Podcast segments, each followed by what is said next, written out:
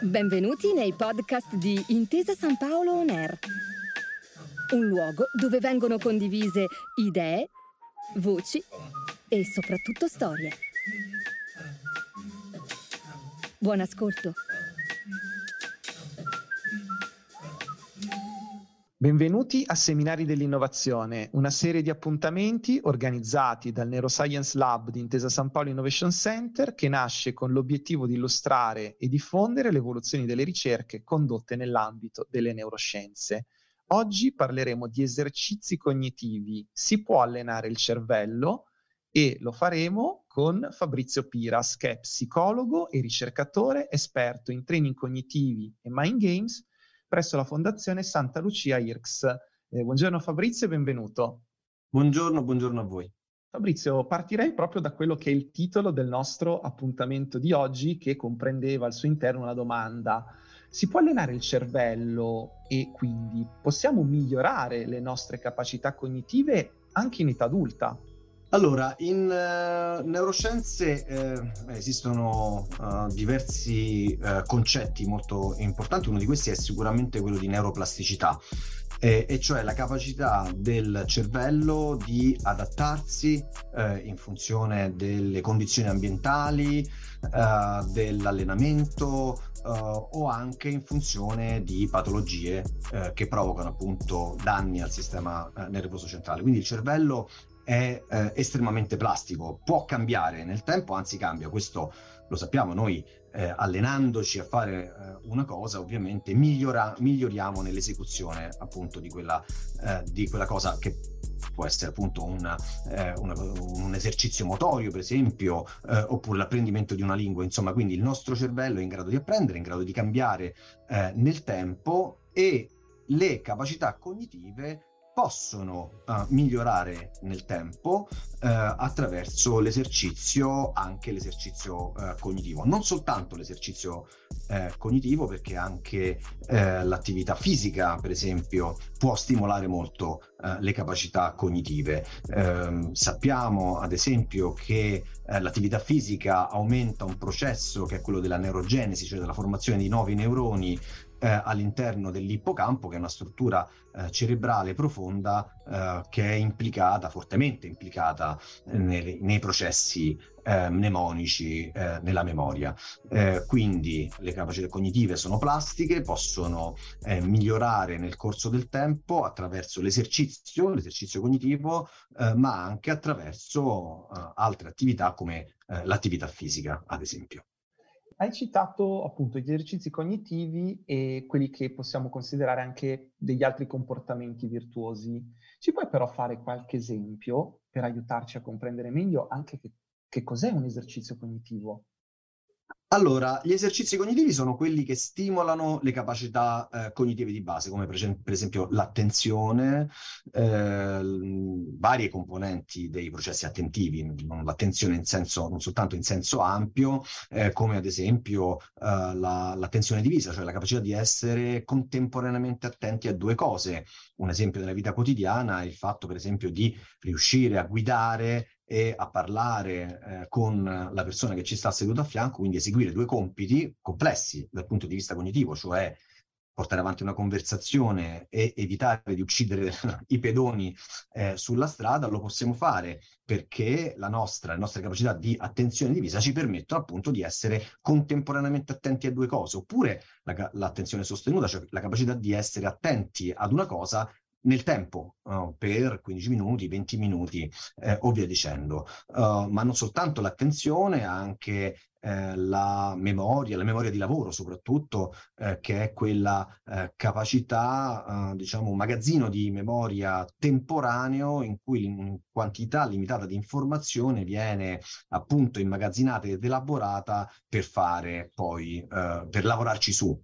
un esempio eh, molto semplice e banale è quello, per esempio, di riuscire a ripetere una stringa di cinque numeri al contrario. Questo è un compito classico di memoria, eh, di, memoria di lavoro, che è un, una capacità cognitiva di base molto eh, importante anche perché si interfaccia con altre eh, capacità eh, cognitive. Non a caso eh, fa parte di quelle che vengono definite le funzioni esecutive, che sono tutte quelle capacità cognitive come eh, le capacità di inibizione oppure la capacità di programmare eh, alcune cose eh, nel tempo, di essere flessibili, cioè di adattarci alle condizioni mutevoli eh, dell'ambiente, dell'ambiente, esterno. Eh, tutte eh, queste capacità possono essere migliorate con esercizi eh, specifici mi- mm, mirati ovviamente appunto a migliorare le singole, eh, le singole capacità. Dicevamo prima però non soltanto appunto l'esercizio cognitivo, ma anche gli stili di vita giocano un ruolo molto importante, quindi condurre una vita sana con eh, appunto, come dicevamo prima, eh, esercizio fisico, eh, movimento, eh, ma anche eh, attività sociali ricreative, vedere persone, andare a teatro, andare al cinema, insomma essere eh, coinvolti nella società, perché anche questo è un fattore molto importante dal punto di vista eh, neuroprotettivo. Infatti sappiamo che le persone molto isolate, se anziane, hanno più probabilità di andare incontro al decadimento eh, cognitivo, ma anche, voglio citare in ultimo, anche l'alimentazione è molto importante perché sappiamo che se conduciamo una, uno stile di vita dal punto di vista alimentare sano, ad esempio consumiamo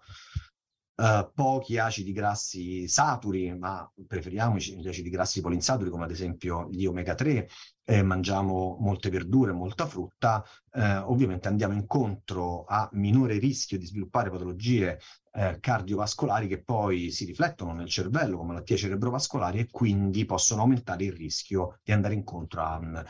uh, invecchiamento patologico e a un decadimento cognitivo che ne è la conseguenza.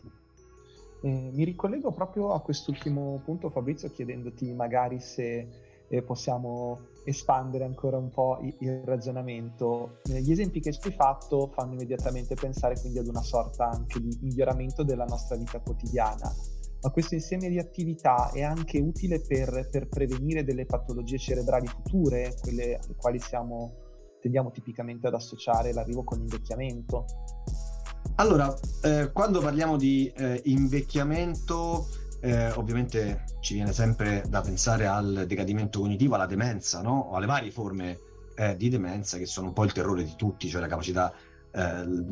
la perdita delle capacità eh, cognitive ovviamente ci spaventa, ci spaventa tutti. Per anni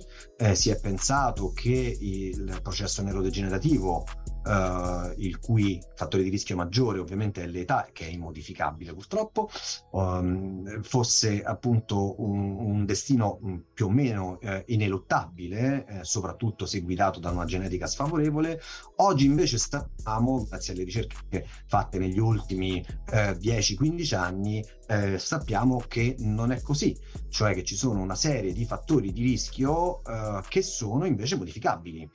abbiamo detto l'età e la genetica purtroppo attualmente ancora non possiamo intervenire per appunto modificare età e genetica e per disposizione ovviamente a sviluppare una forma dementigena, eh, ma tanti altri fattori di rischio che sono, uh, come dicevamo prima, eh, si intersecano con quelli eh, cerebrovascolari eh, possono essere ehm, diciamo uh, ci si può lavorare insomma e, e, e quindi condurre eh, stili di vita eh, adeguati eh, ci può portare a un minore rischio di sviluppare eh, di sviluppare demenza. Voglio citare però non soltanto eh, stili di vita, ci sono anche una serie di fattori che possono essere eh, considerati appunto fattori di rischio molto importanti. Uno di questi è la depressione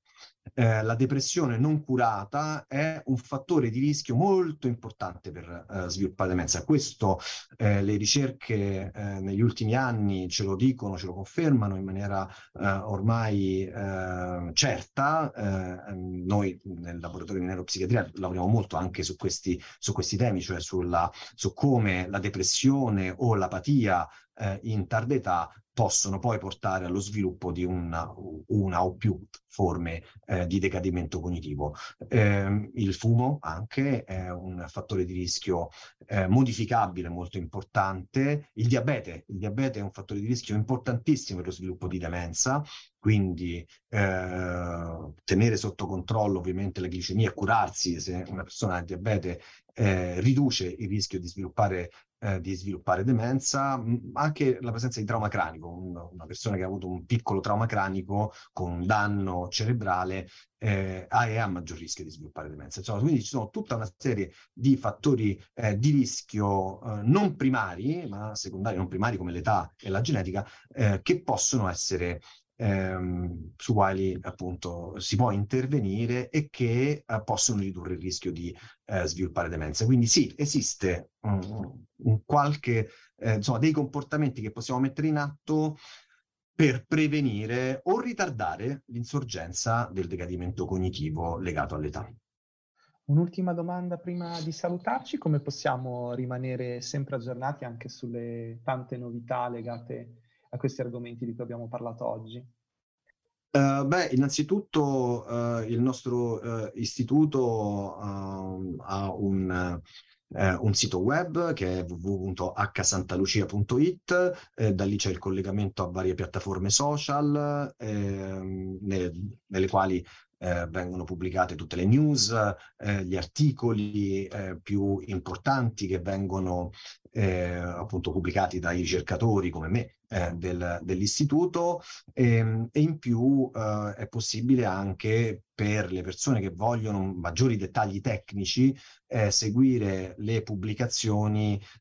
con delle piattaforme specifiche come ad esempio Google Scholar o PubMed che sono le due banche dati scientifiche eh, accessibili da, da chiunque eh, che, mh, tramite le quali è possibile cercare degli articoli scientifici pubblicati sulle riviste scientifiche appunto internazionali e appunto leggere eh, i risultati eh, delle ricerche eh, più recenti eh, o su un determinato tema di interesse per le persone. E a questo punto a me non rimane che ringraziare Fabrizio Piras per essere stato con noi Grazie a voi, grazie per l'invito, è stato un vero piacere intervenire. E io vi do appuntamento alle prossime puntate di Seminari dell'Innovazione, sempre su Intesa San Paolo On Air. Grazie per aver ascoltato i podcast di Intesa San Paolo On Air. Al prossimo episodio.